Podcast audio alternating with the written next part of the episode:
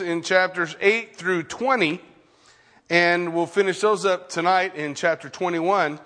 And then he begins a new part in chapter 22. That new part is looking toward the regulations in regard to domestic and personal relationships. All that to say that Moses has a lot of ideas, a lot of things that he saw in his 40 years of ministry with the people who failed, that he can encourage for this next generation to say, hey, here's how you're going to make it.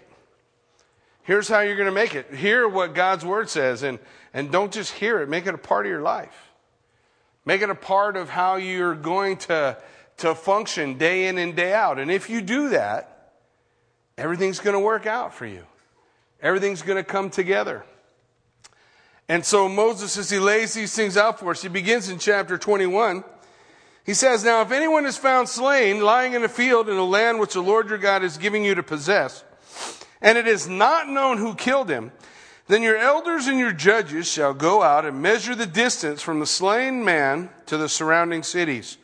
And it will be that the elders of the city nearest the slain man will take a heifer which has not been worked and which has not pulled with a yoke. And the elders of that city shall bring the heifer down to a valley flowing with water, which is neither plowed nor sown, and they will break the heifer's neck there in the valley. The Lord lays out for us as we study the scripture that blood spoils the land. Blood spoils the land. We remember what we talked about it last week, way back in Genesis. When Cain killed Abel, the Lord said to Cain, your brother's blood cries to me from the ground. And from that moment in Genesis, God institutes corporal punishment. That if man slays man, by man, he will be slain. It's a foundation to government that God established in the book of Genesis. That the loss of life, that life has value to God. It matters to him. And it matters to him that somebody somewhere got away with killing somebody nobody knows anything about. So the Lord says, this is what you're going to do, and this is what I want you to understand in this, that man's blood spoils your land. In God's eyes, his blood is crying out for what? Justice. God says in that, listen, I want you to go measure, find the closest city. So they go find the closest city and bring the elders of that city. The elders of that city couldn't say, it's not my responsibility, it's not my problem, because it's everybody's problem. It's everybody's problem. And so the elders of that city would come, and they would bring with them a heifer. Now, this is not a sacrifice like a sin sacrifice that would be done on the altar. It's a judicial sacrifice, and it's making a statement. It's making a statement, first off, that God cares about that life in the field that nobody seems to know anything about. And as the elders would bring this heifer, as they would bring it, it says in verse 5, then the priests, the sons of Levi, will come near, for the Lord your God has chosen them to minister to him and to bless in the name of the Lord. By their word, every controversy and every assault will be settled. And all the elders of that city, nearest the slain man, will wash their hands over the heifer whose neck was broken. And they will answer and say, our hands have not shed this blood, nor have our eyes seen it. And the whole thing, even as the neck is broken of the heifer, it symbolizes that the crime deserved capital punishment. There should have been something that was done about this crime. But even in that, then they would wash their hands over the heifer, which symbolized their innocence in the matter. We don't know anything about it. We don't know what happened. We don't know. There's nothing we can do about it. And so the priests, being there in that place and them washing their hands over it, would acknowledge that the land was cleansed. It was clean. They have done everything they could do. They weren't allowed just to say, it's not my problem. They weren't allowed to say, it's not in my city limits. Because everything that happened within Israel affected Israel. Just like everything that happens in the United States affects the United States. How many unsolved murders are there a year? How many people die and nobody cares about? And people say, it's not my problem. But God says, the blood cries out to him. He wants us to realize the sanctity of human life and that it matters to the Lord. It matters to the Lord that someone is watching out for them. It matters to the Lord that somebody cares about what's going on, about what's happening. Now he goes on and says in verse 8, "So provide atonement, O Lord, for your people Israel, whom you have redeemed, and do not lay innocent blood to the charge of your people Israel. And atonement shall be provided on their behalf for the blood. So you will put away the guilt of innocent blood from among you when you do what is right in the sight of the Lord." The whole ceremony, the whole ritual spoke to God. We're willing to be obedient to what you're telling us. We're willing to recognize the sanctity of human life. We're willing to recognize that there should have been a price paid for whoever had done this thing. And then to acknowledge that it was God's ability to relieve them of guilt. And that, again, it mattered to him. And so as a nation, this was the practice. This is what they would do. This is how they would try to, or make an attempt to, keep the land pure in the eyes of God by caring about the people. See, that's what government's job is. You understand that? From the moment that God instituted government, this was government's responsibility. To make sure that someone was watching out over what was taking place. That the innocent were being protected, that the guilty were being charged. We see in our world it's not quite that way, is it? And we know, for a matter of fact, in the nation of Israel, it wasn't quite that way either, was it? Otherwise, Jesus would have had a fair trial and things might have ended differently. What do we discover about man? We discover that man has a desire for power, and when man achieves power, that power corrupts man.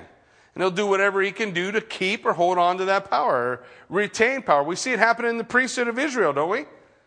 The priesthood who were to go before God and atone for the sins of man, yet it's not very long when we go through the scriptures before we start seeing the high priests whose sons are all crazy, running in a variety of different directions. Their heart's not even remotely close to the Lord.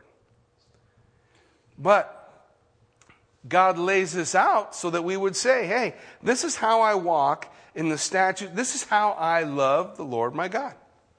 I care about it. I care. I care about what happens to the innocent. I care about what happens to the guilty. I care about fulfilling those things. And so Moses is laying out for this new generation. You got to care about what's going to be happening to your neighbor. You got to care what's happening in the town down the road. You got to care what's happening in that empty field. So that people know, so that people are aware of the things that are happening. He goes on and says now in verse 10, "And when you go out to war against your enemies, and the Lord your God delivers them into your hand, and you take them captive, and you see among the captives a beautiful woman, and you desire her, and would take her for your wife, then you bring her home to your house, and she will shave her head and trim her nails." And that ought to solve it. What you need to understand when we look at this is how radically different this is from the rest of the world at the time.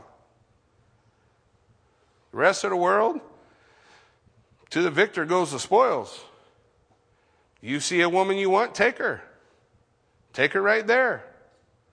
She's not a human being. She has no dignity. She has no value. She's conquered. Do what you want to. Throw her away when you're done. Doesn't make any difference. That's how the rest of the world worked.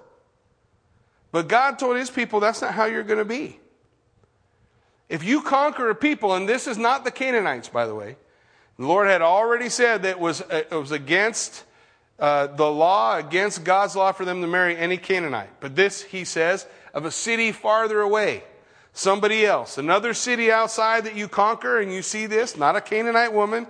Canaanite woman in chapter 20, verse 15, he had already been told, hey, This has got to be in regard to those cities outside of where the Canaanite people are. But if you see a woman and you want her, you'll marry her. She'll become your wife. She has value to God. She has dignity. And you're going to treat her with such. So he says, bring her home. Now, this is not the idea of dignity. Somebody's saying, so shave her head and trim her nails. The concept was similar to what would happen in regard to a Nazirite vow. If you're changing, in order for her to come with you, she's becoming an Israelite. She's becoming a Jew. She's accepting your spirituality, your understanding of God, your religion, all those things. And when it would begin, it would always begin like shaving off all your hair. Why? Because it's a new start. It's a new start. So this was symbolizing that new start. It was symbolizing stepping out of slavery, because as a conquered people, she was considered a slave. So in verse 13, she'll put off the clothes of her captivity and remain in your house and mourn her father and mother for a full month. For a full month. So nothing happens immediately. She comes in. She's gonna go to shave her head, change her clothes, trim her nails, and be in mourning for a month. Because she's kind of been through a difficult time, right? I mean, her people were just conquered. People she knew died. And God says, hey, the traditional length of mourning was a month. So you're going to set her aside, and you're going to give her that time for mourning. You're going to give her the opportunity to mourn. And after that was over, he said, then after that, you may go into her and be your husband, and she shall be your wife. But that was the only way any type of sexual relationship would be able to occur. The soldiers in the nation of Israel were not allowed to rape, pillage, and murder. If they saw someone and they desired them, then they married them. And they gave them a fresh start and a new beginning. And they gave them the opportunity to mourn within their home before all of this would take place. Just do a quick study on the difference between that and the Assyrians.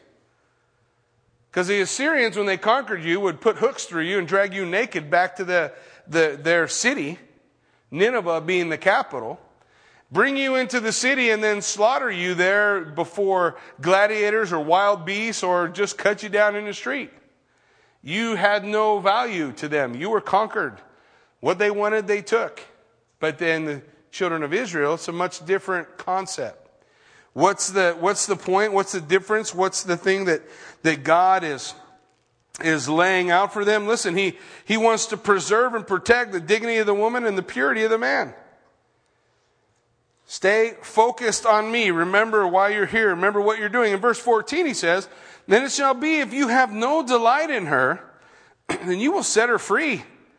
But you certainly shall not sell her for money, nor shall you treat her brutally, because you have humbled her.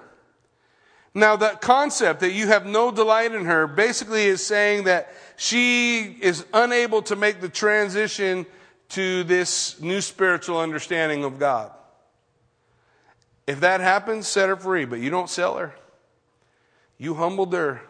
You treat her with dignity. You can cut her loose. She could have a writ of divorce, if you will, in that time. But the idea is to protect her dignity, not to devalue her in any way. He goes on again in verse 15. If a man has two wives, notice it says if. It doesn't say thou shalt. You're not going to fail. I don't even know what people are thinking sometimes. But the Bible never anywhere teaches polygamy. The Bible in many places teaches the exact opposite, especially in the beginning in the book of Genesis. For this reason, a man will leave his father and mother and be joined to his wife. One. Singular. And the two shall become one. Not, and then the 3 and the 4 and the 5. In Deuteronomy, we've already read the Lord's command to the kings. When you have a king in your land, tell him, do not multiply wives. for they will turn your heart away from God. So we see that. What do we see in the New Testament? Everywhere in the New Testament it talks about a bishop or an elder, he is the husband of one wife. The Bible also understands that in the progressive revelation of God, multiple wives was a common thing. In fact, people in the Bible have multiple wives, right? Abraham had multiple wives.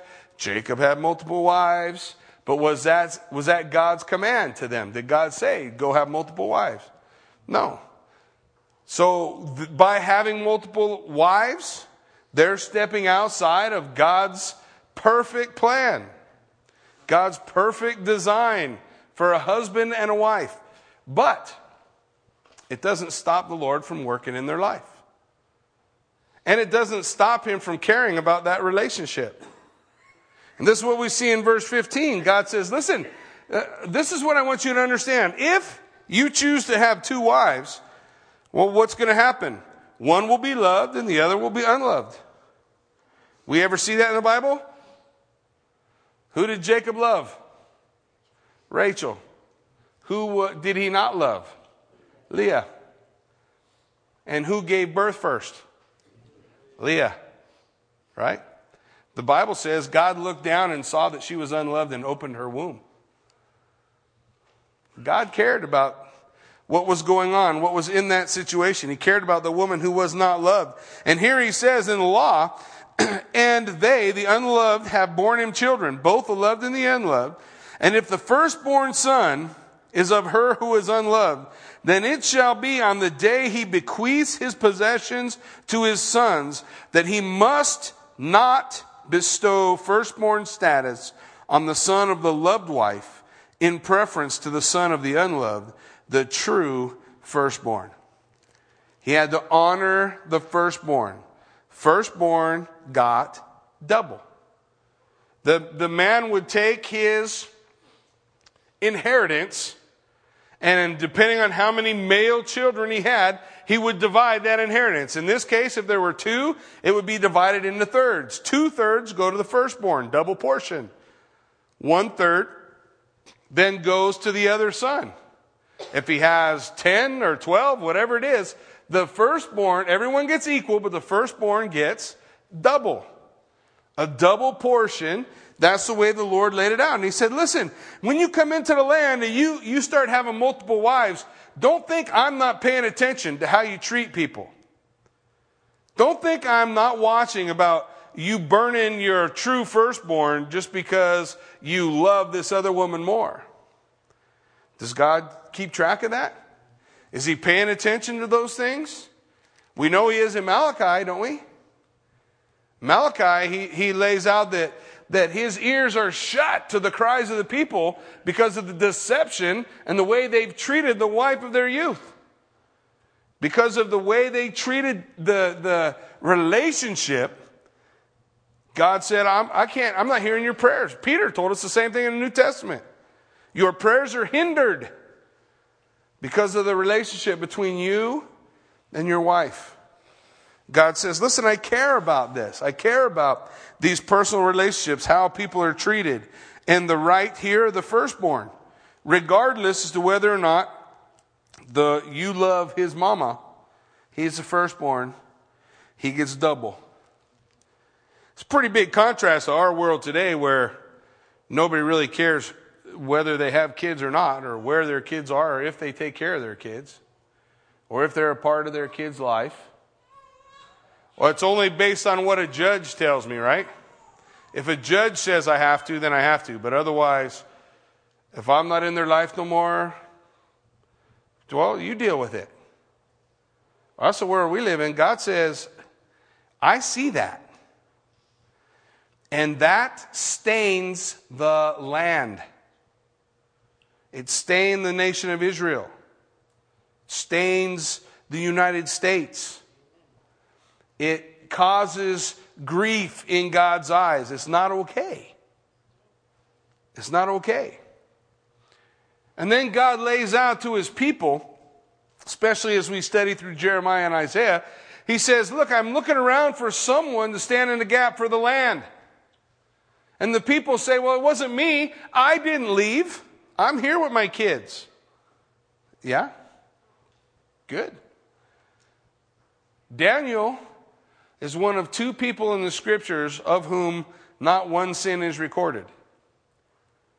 But when he discovered the sin of his land, of the community, he prayed and came before the Lord in repentance and asked forgiveness. Maybe he wasn't involved at all, but his nation was. And he bore the burden of the sin of his nation before the Lord. And I think God wants the same from us, that we would understand the sin of our nation, the reality of the world that we live in, the damage that we do, how much in opposition to what God says, just being good to people, being right. He goes on and says in verse 18, now, if a man has a stubborn and rebellious son who will not obey the voice of his father, see, it's too bad the kid's already left, huh? Who will not obey the voice of his father or the voice of his mother, and who, when they have chastened him, will not heed them. Then his father and mother will take hold of him and bring him to the elders of the city, to the gate of his city. And they will say to the elders of the city, this son of ours is stubborn and rebellious. He will not obey our voice. He is a glutton and a drunkard. Then all the men of his city will stone him to death with stones. So you will put away evil from among you, and all Israel will hear and fear. Now, there's a couple things about this you need to understand. There's not very many 4 and 5-year-olds that are gluttons and drunkards. What the scripture is laying out is a son within the family who has reached a point of rebellion against his mother and father, against the Lord, against his community, against everything and everyone. And that he's reached this place, and as he's reached this place, his parents have chastened. There has been discipline within the home. It's not just a wild son. It's a son who knew what was right and made a choice to go in outright rebellion to all that they stood about. This is a son who is refusing to work, implied in the Hebrew phrase, glutton and a drunkard, refusing to work, and also wasteful use of the family and the community's resources. All of these things make this rebellious son a perfect picture of Luke chapter 15. When a son said to his father, I wish you were dead, and I had my inheritance now. And the father gave him that inheritance, and what did he do with it? He spent it on riotous living, frittered it away, partying. What do we call that? The prodigal son, right? Now, when you hear Jesus tell the story of the prodigal son, as he's telling the story, you should anticipate the Jewish people that are listening are thinking now, as soon as they see that son, what's going to happen to him? He should be stoned. He should be stoned for what he's done. But Jesus said when the father saw him afar off, what did he do? He ran to him. Why did he have to run to him? If the elders of the city see him first, they'll stone him outside the city. So he ran to him and threw a robe around him. You see the attitude of God in the New Testament, the forgiveness of sins.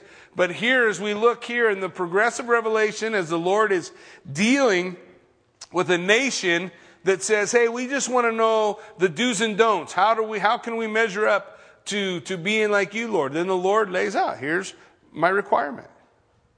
This is not talking about a mouthy child or even a kid in school that's difficult to handle. This rebellion is much greater than that. Much greater.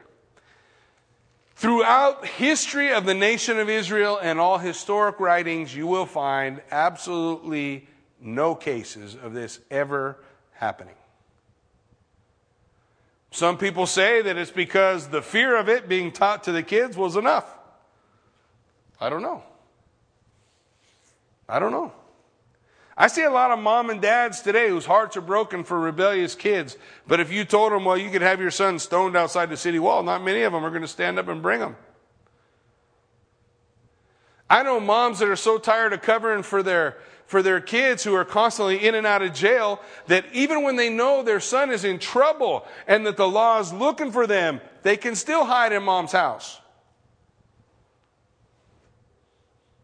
That's the way mom and dad love their kids. I always hope for something more. What do we see here? God's requirement. God's requirement. What do we do with sin? Cut it out. If you don't cut it out, it's going to affect everything else, right? That rebellious son will infect everything else. What's different for us today? That rebellious son is dead in trespasses and sin, right? But God can make him alive. He becomes a new creation. He becomes someone who can be redeemed. Redeemable. That's what we see since the cross of Christ. Prior to the cross of Christ, what do we see? We see here what should have happened to the prodigal son. That he would be stoned and that sin, that evil, put away from them. If a man has committed a sin deserving of death, and he is put to death, and you hang him on a tree, his body will not remain overnight on the tree, but you will surely bury him that day, so that you do not defile the land which your Lord your God is giving you as an inheritance. For he who is hanged is accursed of God. Paul uses that phrase, doesn't he? That Jesus Christ became a curse for us in the book of Galatians. He became a curse. He told us in 2 Corinthians chapter 5 that he who knew no sin became sin. There are people who will come to your door and say Jesus couldn't have been hung on a tree because accursed is him who hung on a tree. But Paul said he became the curse and he died the price of the curse. Being sinless and perfect, that's why it took. That's why his sacrifice was sufficient. Because he was sinless. And he became that curse. So that you and I could be set free. Here the rule is, now how would they be put to death at this time? It's not specifically talking about a crucifixion. He's talking about someone being stoned. But what he had done was so vile that the people staple his body up in a tree. Hang him up on a wall. That ever happened? You remember King Saul? His son Jonathan? We get an opportunity to go to Israel. We go to a place called Bethshean. And Bethshean is well known in the scriptures for that very thing. When Saul and Jonathan were killed, their bodies were hung on the wall. Who got them down? David did. I mean, the guy that was hunting him for all those years? Yeah, David got him down.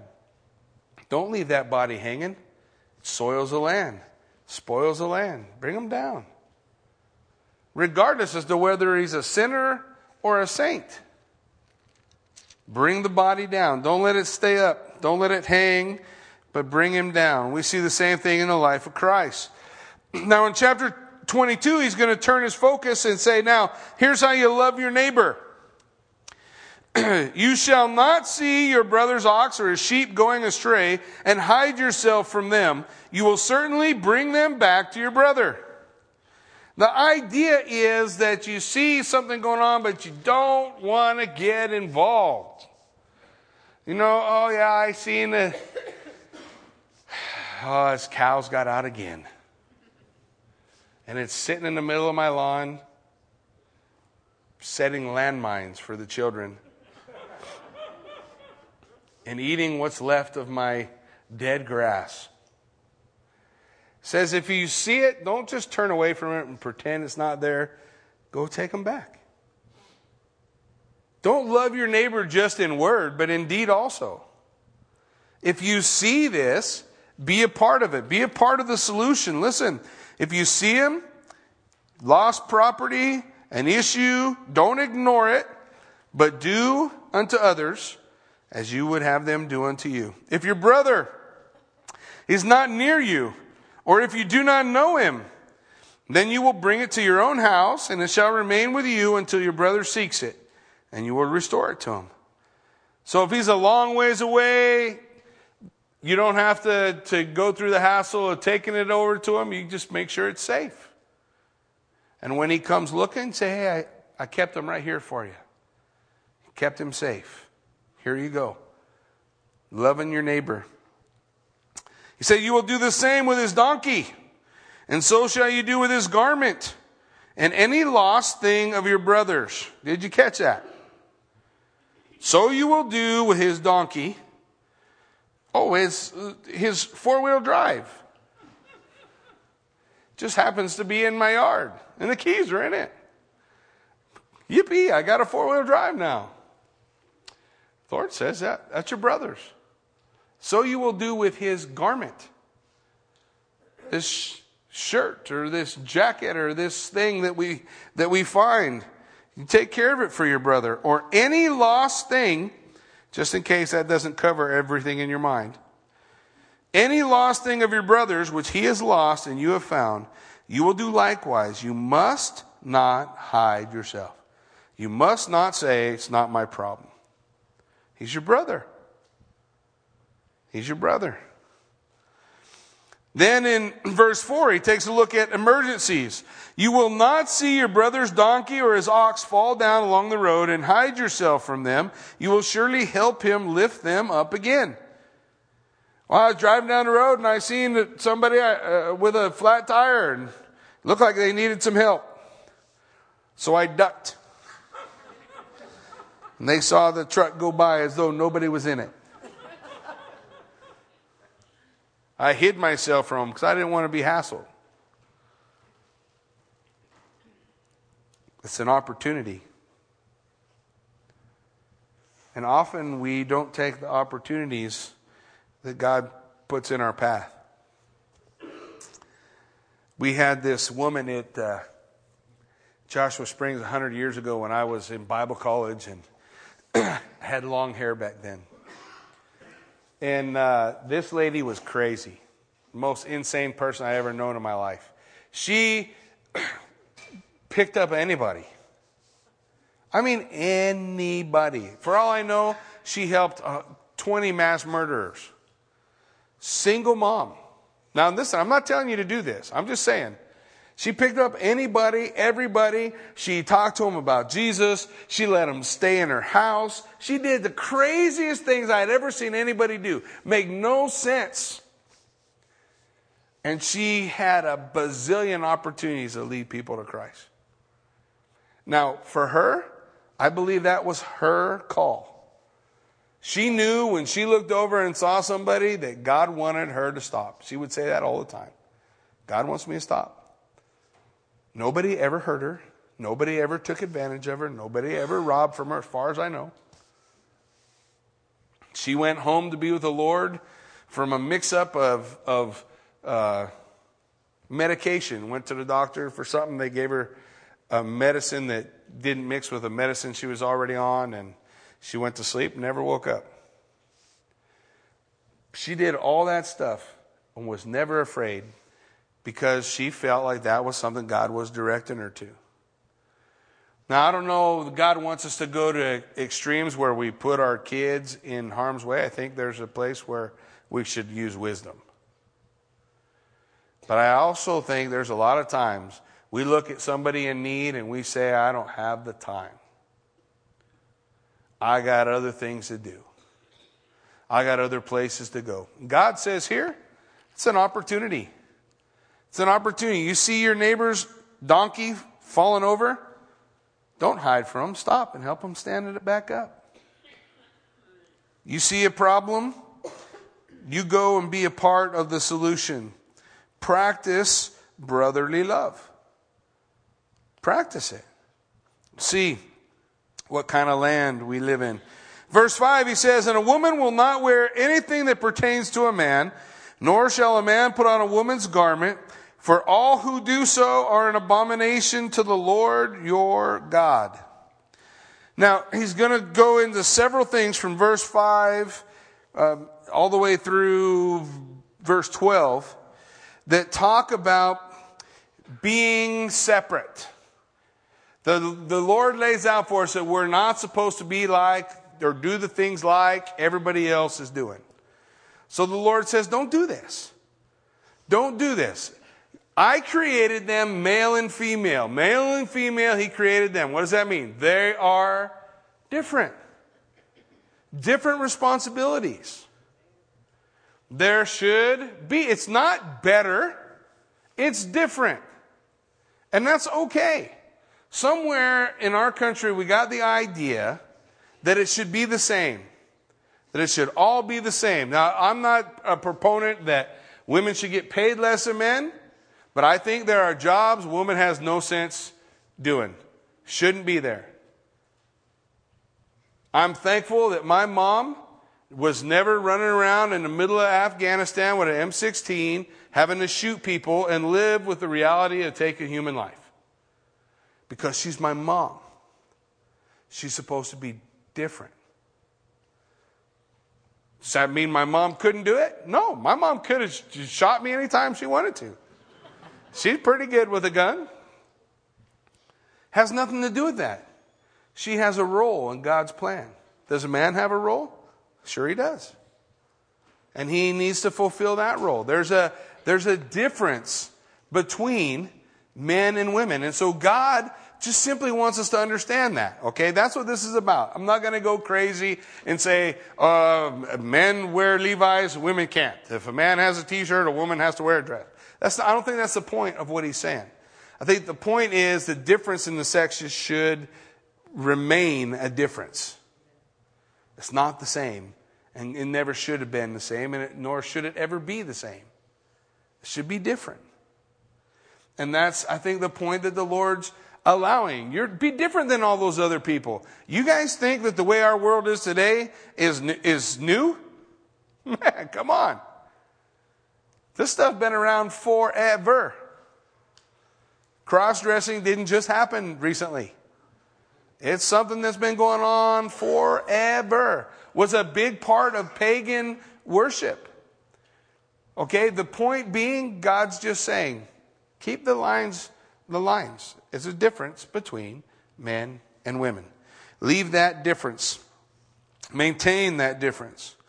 Now, I really like verse 6 and 7 because I don't always agree with Idaho Fish and Game. But then you read verse 6 and 7 and I shut up. If a bird's nest happens to be before you along the way, in any tree or on the ground, with the young ones or eggs, with the mother sitting on the young or on the eggs, you will not take the mother with the young. You will surely let the mother go and take the young for yourself, that it may be well with you and that you may prolong your days. Isn't that interesting? He lays out this concept of responsible harvesting or hunting, doesn't he? He says, don't take the mother and the babies. Leave the mother. Take the young, fine. Take the young, use that for food. Leave the mother so that there will be more. If the United States had practiced that, we'd still have buffalo everywhere, wouldn't we? But what do? Shot everything and just left it. And God says here, he talks about a little bitty bird. I'm going to guess that he cared about the buffalo too and how we treated the buffalo. He doesn't say don't hunt. He doesn't say don't kill. He doesn't say don't eat. He just says be responsible. So that, listen to what he said, so that you may prolong your days.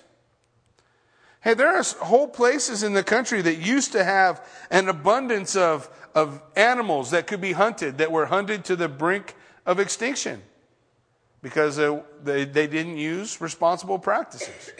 That's all God's saying here. Be responsible in how you harvest animals. Think about what you're doing. So that there may be a continual life, that animal, those animals being around, being a part. God cares about that. He wants us to be responsible in that. It says in verse 8, when you build a new house and you will make a parapet for your roof, that you may not bring guilt of bloodshed on your household if anyone falls from it. Now, as much as I would like to say it's the dummy's fault who fell off the roof, God says, put a parapet around. Do what you can do to make your house safe. Don't be negligent in regard to safety of the house. Now, for the nation of Israel, the roof was your backyard, okay? You didn't have a backyard. Still today, you don't have a backyard. If you want to go play, where do you go play? Up on a roof. You want to go do something, have fun? Up on a roof.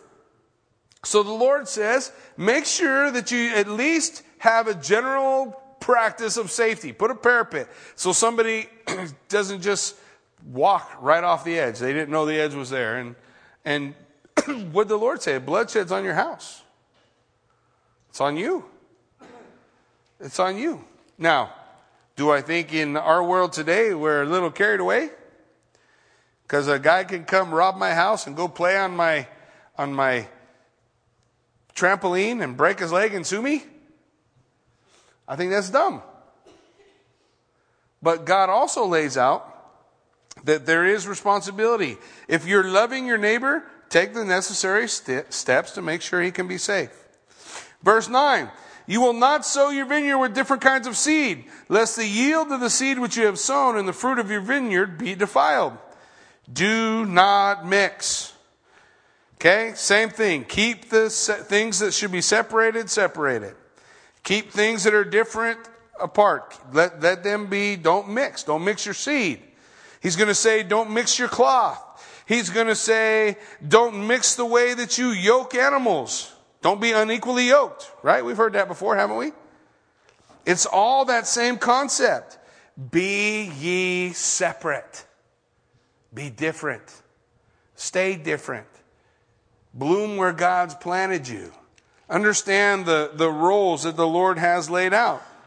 Principles here of not being conformed to the image of the world, but what? Transformed by the renewing of your mind. Let the mind of Christ dwell richly in you. So, don't mix your seed. Verse 10, do not plow with an ox and a donkey together. What does that mean? Do not be what? Unequally yoked. Right? Ox and a donkey aren't the same, are they? They don't yoke up very good, I wouldn't think. I wouldn't think that they would match up very good. Beside the fact that a donkey and an ox, that's unclean and clean together. The ox is clean, the donkey is unclean. The ox is clean, the donkey is unclean. Being unequally yoked together. Clean with unclean, you know, just not having that same yoke. Keep things separate. Be separate. Be holy. You shall not wear a garment of different sorts, such as wool and linen mixed together. You will make tassels on the four corners of your clothing with which you cover yourself. The tassels were reminders to obey God's commandments. It's different from everybody else, right? He's saying maintain your separation. Don't be conformed to this world. Be transformed by the renewing of your mind. Be like God wants us to be. Does that mean that I cannot wear clothing that's mixed or that I can't have two different seeds together? That's not the point. What's the greater truth that God's saying? Don't be conformed to this world. Don't be conformed into this image. Be conformed into the image of my Son. Be separate. Be separate. Keep the differences between you and them. Don't gray out the lines between believer and unbeliever. Don't gray out the lines between clean and unclean. Keep those lines clear. Keep them clear. Verse 13 now. He says, if any man takes a wife and goes into her and detests her and charges her with shameful conduct, brings a bad name on her, says, I took this woman and when I came to her, I found that she's not a virgin. And the father and the mother of the young woman will take and bring out the evidence of the young woman's virginity to the elders of the city at the gate. And the young woman's father will say to the elders, I gave my daughter to this man as wife, and he detests her. Now he has charged her with shameful conduct, saying, I found your daughter was not a virgin, and yet these are the evidence of my daughter's virginity, and they will spread the cloth before the elders of the city. And the elders of that city will take that man and punish him. The word for punish means that he was beaten.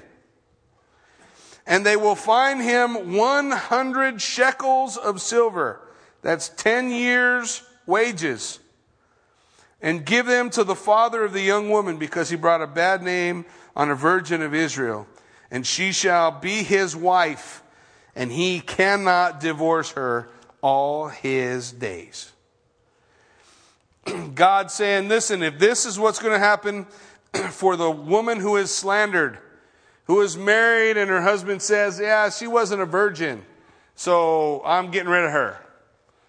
And so the father and the mother of the bride would bring the cloth. In the huppah, the wedding would take place within a huppah. Everybody know what a huppah is? A huppah looks like the canopy over a canopy bed. It symbolizes the covering of the Holy Spirit over a relationship. They would be married in that huppah. Again, that looks like a canopy over a canopy bed. They would be married in that. Then that huppah would move from there to the bed where they would consummate their marriage. Speaking of the covering of God over the consummation of their marriage. And on the bed would be laid the cloth. The sheets would be gathered up by the father and mother to prove the virginity of their daughter.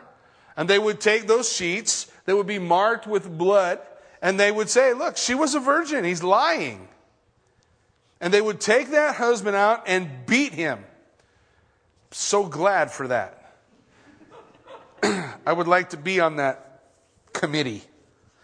There's a couple of husbands I would like to beat. Anyways, I have to put my flesh back down. I digress. They would beat him and they would charge him 10 years' wages that would go to the woman and would go to the father of the family to make sure that she was cared for in case, he just turns out to be a bigger dirtbag than he is. That's the guarantee that she's going to be okay. And so he would be beaten and she would be taken care of, and he would never be able to divorce her. That would mean that she would always have the wife's rights to the husband's stuff, the things that he had. Now, verse 20 says, but if the thing is true and evidences of virginity are not found for the young woman, then they will bring out the young woman to the door of her father's house, and the men of the city will stone her to death with stones, because she has done a disgraceful thing in Israel to play the harlot in her father's house. So you will put away the evil from among you. The concept is she's implicating her father in the deception that she was not a virgin. And the point is to protect the nation of Israel from illegitimacy. If the woman came in, she was not a virgin, she conceives a child. If the man didn't bring up the charges that she wasn't a virgin, that's his child, whether it's his child or not. That's his firstborn. He inherits the land. If later on that son is found to be a Moabite or a Ammonite or an Amorite or some other ite that shouldn't be possessing the land of Israel, it was a real problem for them. So it was a big deal in their society. And I'm not saying this necessarily to say it was a big problem for them. I'm just saying that's why it was a big deal. That's why it was a big deal to protect them from that. In verse 22, it says, if a man is found lying with a woman married to a husband, then both of them shall die, the man that lay with the woman and the woman, so that you shall put away the evil from Israel. This is one of the problems with John chapter 8, right? The woman caught in the act of adultery, brought before the Lord, but where was the guy? They said he was caught in the very act, right? But what did the scripture declare? Both the man and the woman, right? They're guilty, both. Not one or the other. Both are guilty. Both were to be stoned. Adultery was a problem. Once upon a time, it used to actually be a law in the state's books. Now nobody cares, right? Now nobody cares, but God cares. He cares. It stains the land. Stains the land. Matters to the Lord. Verse 23, if a young woman who is a virgin and betrothed to a husband and a man finds her in the city and lies with her, then you will bring them both out to the gate of that city and you will stone them to death with stones. The young woman, because she did not cry out in the city, and the man, because he humbled his neighbor's wife. So you will put away the evil from among you. This is a situation where a woman may be able to say, oh no, I didn't consent. Well, the Lord says, if you were in the city and this is found out and you didn't cry out, then you gave consent. And so both would be stoned. Both would be stoned in that place. The Lord says, if you had cried out, someone would have come to hear you, right? I mean, if you're supposed to help your neighbor when the donkey falls, then you're definitely going to help when you hear a woman screaming, help, help, help, right? That's that concept that the Lord has. So in the city, you would be both guilty. If you cried out, then he's guilty. And that would follow in the next section as well. Verse 25. But if a man finds a betrothed young woman in the countryside, and the man forces and lies with her, then only the man who lay with her shall die. You will do nothing to the young woman. There is in the young woman no sin deserving of death. For just as when a man rises against his neighbor and kills him, even so in this matter, she's innocent.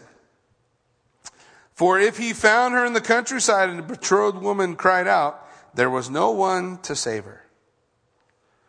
So in the concept within the law, the idea is if you did something to try to stop what was going on, then you weren't guilty.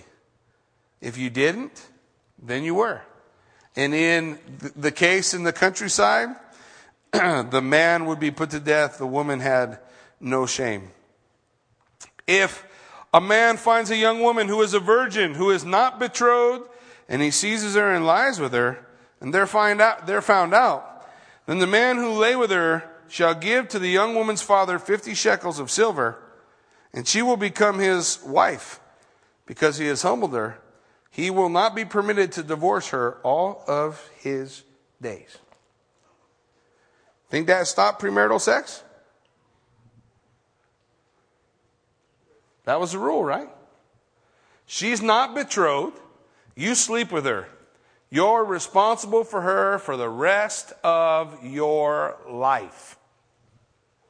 You will pay 5 years' wages for what you have done to the father, which would become the dowry, the bride price, which would be set on account for her. In case you died and she had no sons, what would have you, that to take care of her. And you could never, ever, ever divorce her for any reason. She was always your wife. Because that's the way God sees it. Right? When we were kids, we'd talk about going out with girls and going on dates. Occasionally, guys would use a phrase. Maybe you've heard it. Did you get a piece? Because that's what you do. Take enough pieces and what's left? Not much. Hollow, empty people. Our world's full of hollow, empty people.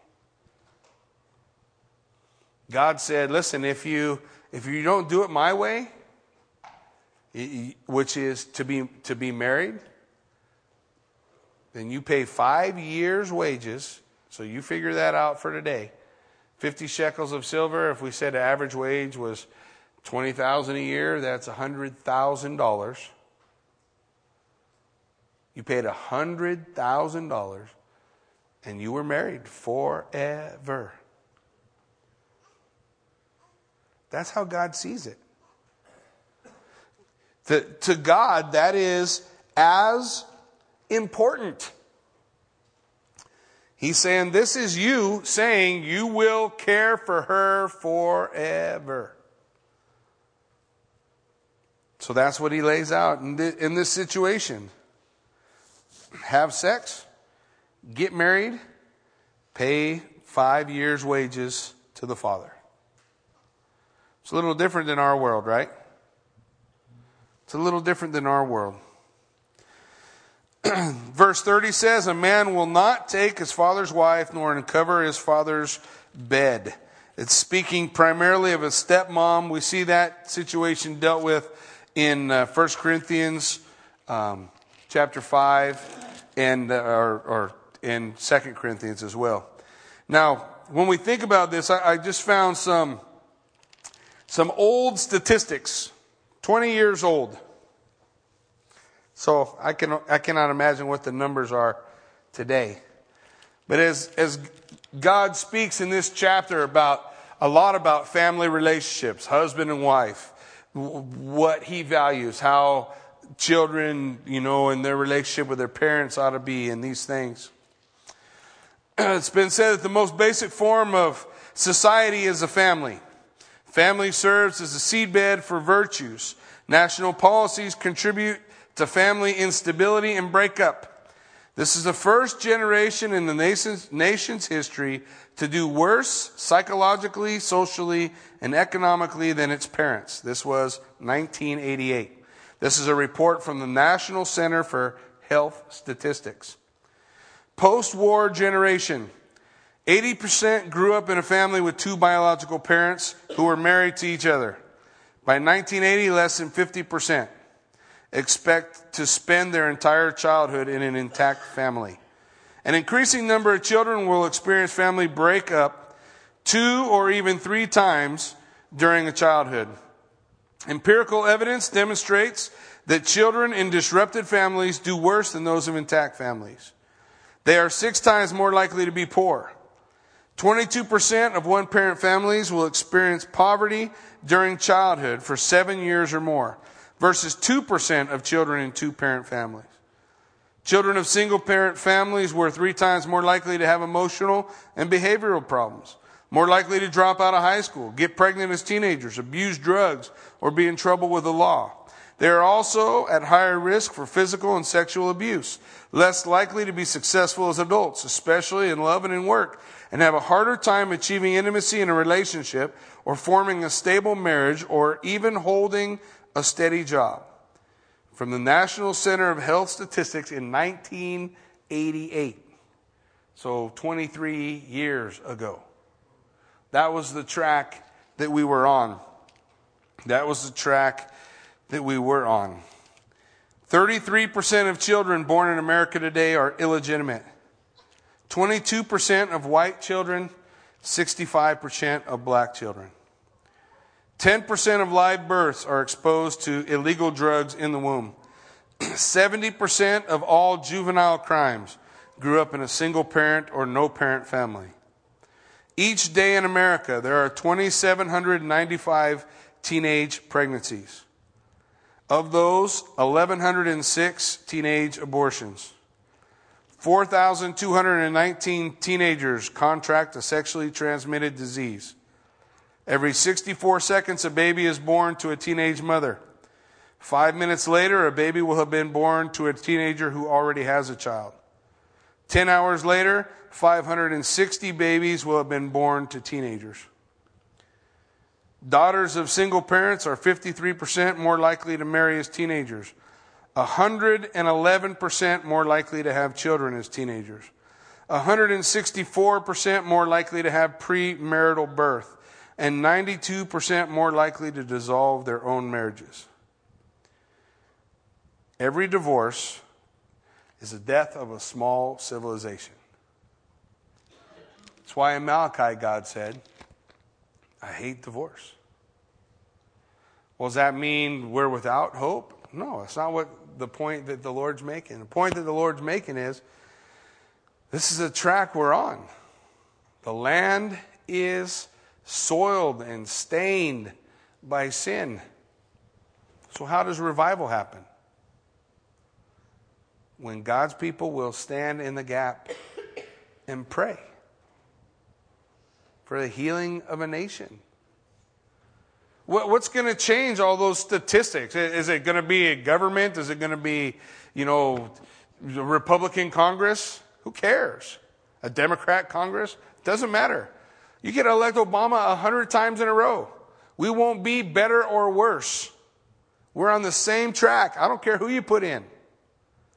We are on a road to destruction apart from spiritual revival in our nation. That's the only thing that stops any of it. Spiritual revival in a nation. Whose responsibility is that? The lost or the saved? If my people who are called by my name, right? What do they have to do? Humble themselves and what? Pray. In Ezekiel, the Lord was bringing judgment, this judgment upon the nation. And as that judgment is on its way to the nation, the Lord pauses and he looks around. And he says, I looked around for anyone who would stand in the gap for the land. And I found none. And judgment came. Judgment is going to come. We've all read the book. We know. But we have a responsibility to the lost. That we aren't harping about the numbers, but are on our knees in prayer for the nation. On our knees in prayer for those teenagers, even right now, who are facing those things. For the single parent families that are here, part of our church, a part of our community, that will become just a number in a book. But we got 168 hours in a week. Right? How many of them hours are you willing to dedicate to prayer for revival? I got a sheet out on that table. I can tell you, I think we have somewhere in the neighborhood of 40 or 50 hours covered out of 168. If my people will what? Humble themselves and pray. But, yeah. Repentance is involved. Turn. Pray. Change. Stop saying, it's not my problem. I'm okay. My kids are okay. That's my neighbor. So I'm just going to hide my eyes from his lost property. That's how God looks around and finds no one standing in the gap. Let's stand in the gap. Hey, we can't on ourselves. I can't do 168 hours, but we can do it together, can't we? Can't we cover every hour of every day praying for revival? Just take a spot. Take a time. Pray. If we all stand together, I guarantee you, in this upcoming year, you'll see a revival. Amen.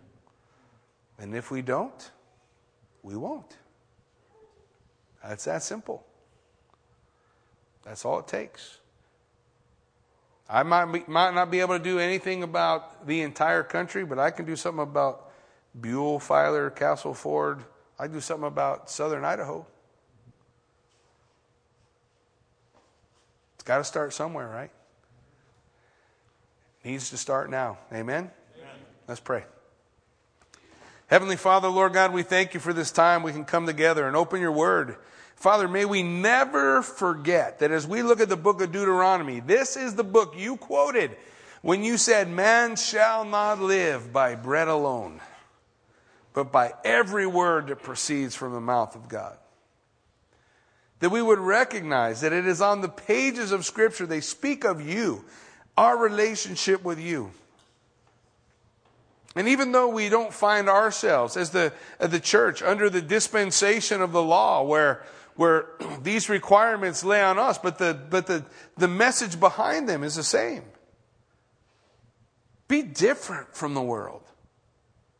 Be like Christ. Let your colors be seen. Who are you? Are you a chameleon all during the week? No one knows. But on Sunday, you're a Christian? Be real. Be who you are. You put your faith and trust in Jesus Christ and stand with Him. Stand with Him and pray for our nation. Pray for our country. Pray that God would pour out His Spirit. That the old men would dream dreams and the young men would prophesy and that you would move in the power of your Spirit in a mighty way among us. It's our desire, Lord. That's our desire. Father, may we just come to you in repentance for our part, like Daniel did. This is my nation. I'm part of the problem.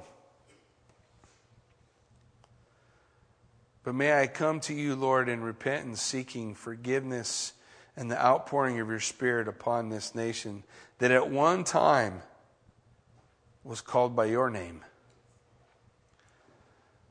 Lord, we desire for that outpouring once again. A mighty revival. A mighty revival that bring people to a real relationship, not a ritualistic religion, but a relationship with you, that they seek you on a daily basis and they walk in your precepts and your concepts and they desire to please you and love you with their whole heart, their whole mind, their whole body, their whole soul. That's what we look for, Lord. We pray that you would do a work, because revival begins in the house of the Lord. It's got to start with us. And it's got to start in repentance, change of direction, asking forgiveness for not taking seriously our responsibility to pray. Daniel was so important. He prayed 3 times a day. They could set a law and make sure they catch him in breaking that law, because so regular were his prayers. May we follow in that example. May we remember that the Lord Jesus would go away and pray every morning, every evening, that he was in constant communion with the Father. May that be our heart. Not hiding our eyes from our responsibility, but looking for our opportunity to share the love of Christ in the things we do, in the things we say, and in what we pray. God, we just ask that you, Father, would move in us, among us, in a mighty way, Lord God, and we would desire to be set apart for you, to do what you are calling us to do, to be glorified in the call that you have for us. Lord, we just desire to honor you in all that we do. Bring that revival, Lord God, as we seek your face day by day. We lay these things out before you, Father, and ask that your Spirit would move.